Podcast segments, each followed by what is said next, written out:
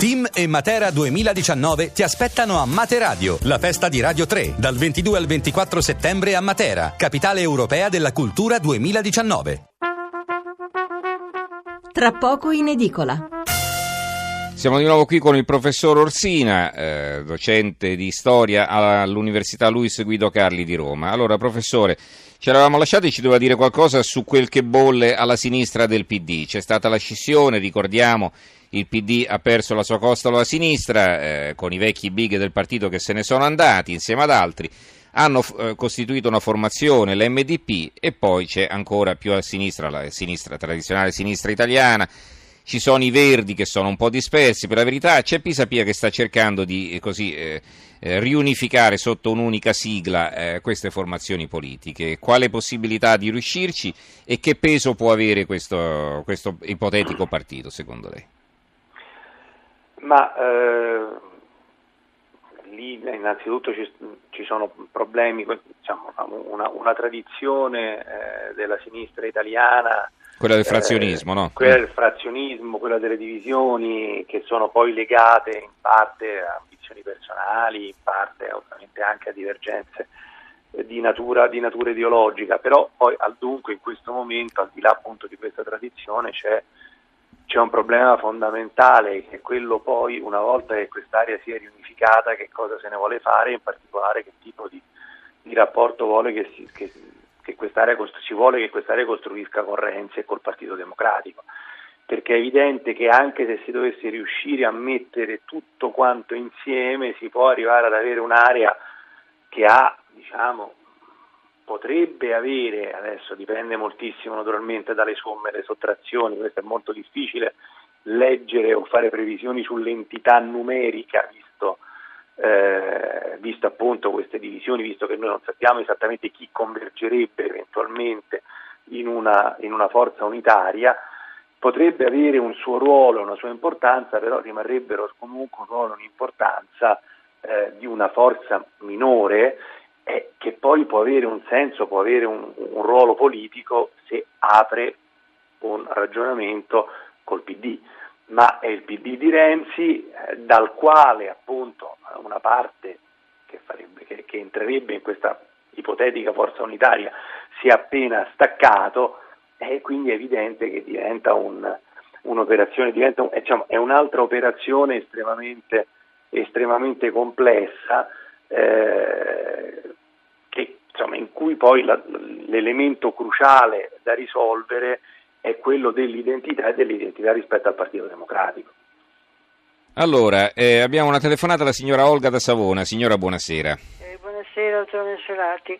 Eh, io vorrei dire che mh, non sono rappresentata da nessun partito eh, come cittadina italiana, però Salvini fa molto paura ai politici di sinistra e lo dimostrano quei fatti del blocco dei, dei soldi e tutto quanto.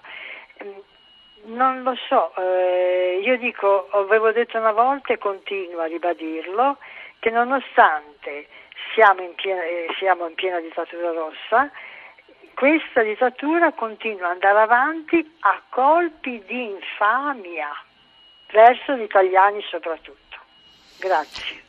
Va bene signora Olga, naturalmente ognuno ha le sue idee politiche, ecco, però cerchiamo di argomentare no, da, da, un punto di vista così eh, politico, dialettico, quel che sta succedendo, su quel che si sta, sta, succedendo nel nostro paese e fare dichiarazioni di voto, diciamo, non è utile alla conversazione. Comunque va bene, eh, signora Olga, si, si può configurare secondo lei, professore, eh, non dico una persecuzione, ma come diceva Salvini, un accanimento nei confronti della Lega che proprio in questa fase sta emergendo, per cui eh, guarda caso eh, la solita se- sentenza orologeria che arriva nel momento in cui la Lega è lanciata nella campagna elettorale, gli tolgono i soldi e così via.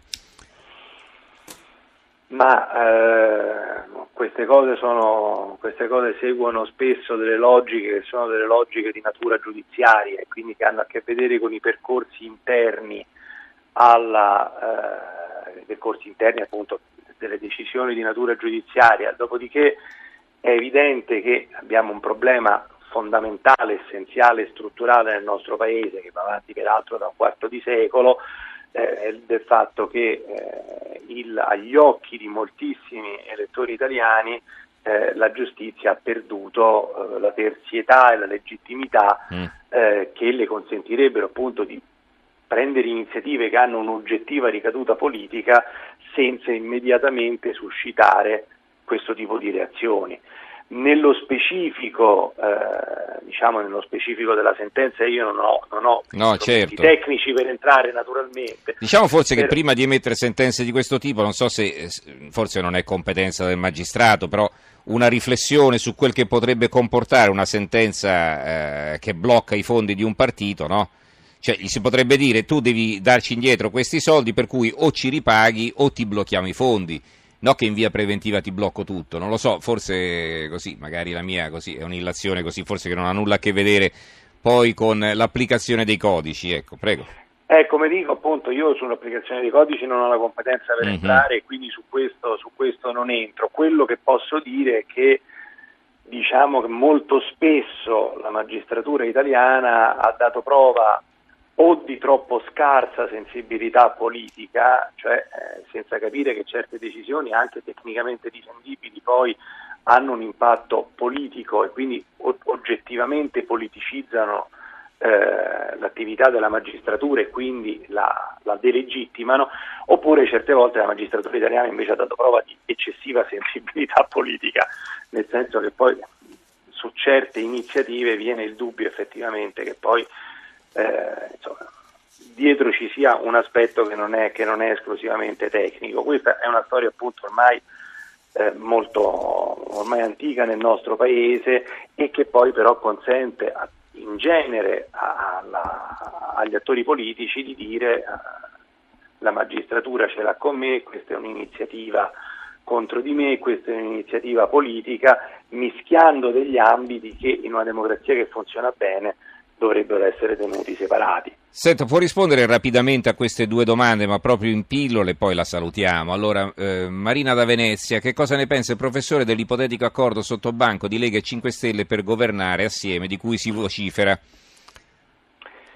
E io penso che sia, un, sia un'ipotesi non, non, completamente irrealistica, io non credo neanche che sia un, un, non credo che ci sia né un accordo né un accordo sottobanco. Io credo che siamo in una situazione politica estremamente fluida nella quale tutti quanti gli attori cercano di tenersi aperte più opzioni possibili. Siccome fra la Lega e il Movimento 5 Stelle dei punti di contatto ci sono, soprattutto il Movimento 5 Stelle degli ultimi tempi, con le posizioni che ha preso sulla, sulla questione migratoria, se nel prossimo Parlamento non dovessero esserci numeri per delle maggioranze diverse, ci, invece, ci dovessero invece essere i numeri per una maggioranza di questo tipo, uh-huh. questa non è affatto una strada impossibile. Altra domanda invece Alessandra da Napoli, qui richiamo un'altra questione eh, importante. Eh, oltre all'articolo 49 della Costituzione, nulla regola la vita interna dei partiti. Stiamo assistendo già da parecchio a diverse strutture e storture dove poco c'entra la democrazia. Anche questo fatto che partiti e sindacati in un certo senso non devono rendere conto dei loro bilanci, in qualche modo sono esentati, no? eh, pur essendo delle imprese a tutti gli effetti perché gestiscono una montagna di soldi alla fine. No? Questo è un dibattito che è vecchio quanto la nostra Repubblica personalmente assolutamente io l'articolo 49 della Costituzione l'avrei applicato e avrei dato delle regole, delle regole pubbliche ai partiti, insomma. dopodiché eh, questo per, per, decenni non si è potuto fare, eh, insomma, anche, anche, perché il, eh, il, Partito Comunista italiano per ovvie ragioni, con meccanismi di funzionamento diversi, da quelli degli altri partiti non voleva, dopodiché poi appunto c'è stata la commissione fra magistratura e politica i problemi della eh, politicizzazione dell'azione giudiziaria per cui eh, si è preferito non dare spazi alla magistratura, insomma per un motivo o per un altro eh, dopo molti decenni ci troviamo col fatto che la vita dei partiti è completamente priva di regole e questo poi ovviamente apre la via, come dicevo prima, al fatto che i partiti anche usano queste regole interne come strumento di propaganda e poi dopo eh, diciamo, il, il, rimbalzo è che quando queste regole per qualche mm-hmm. motivo non funzionano vengono immediatamente criticati per insufficiente democrazia. Un po' d'ordine lì dentro andrebbe messo, ma la verità è che anche questa è un'ipotesi realistica, cioè non è certo questo il momento in cui ci si possa mettere mano. Allora, ehm, Nicola scrive in conclusione non si possono ereditare solo i voti ma si ereditano anche debiti e crediti, pagassero i debiti farebbero solo una bella figura. Va bene, allora eh, professor Orsina la ringraziamo per essere stato con noi, professor Giovanni Orsina, eh, docente di storia all'Università Luis Guido Carli di Roma, editorialista della stampa di Torino. Grazie professore, buonanotte. Grazie a voi e buonanotte.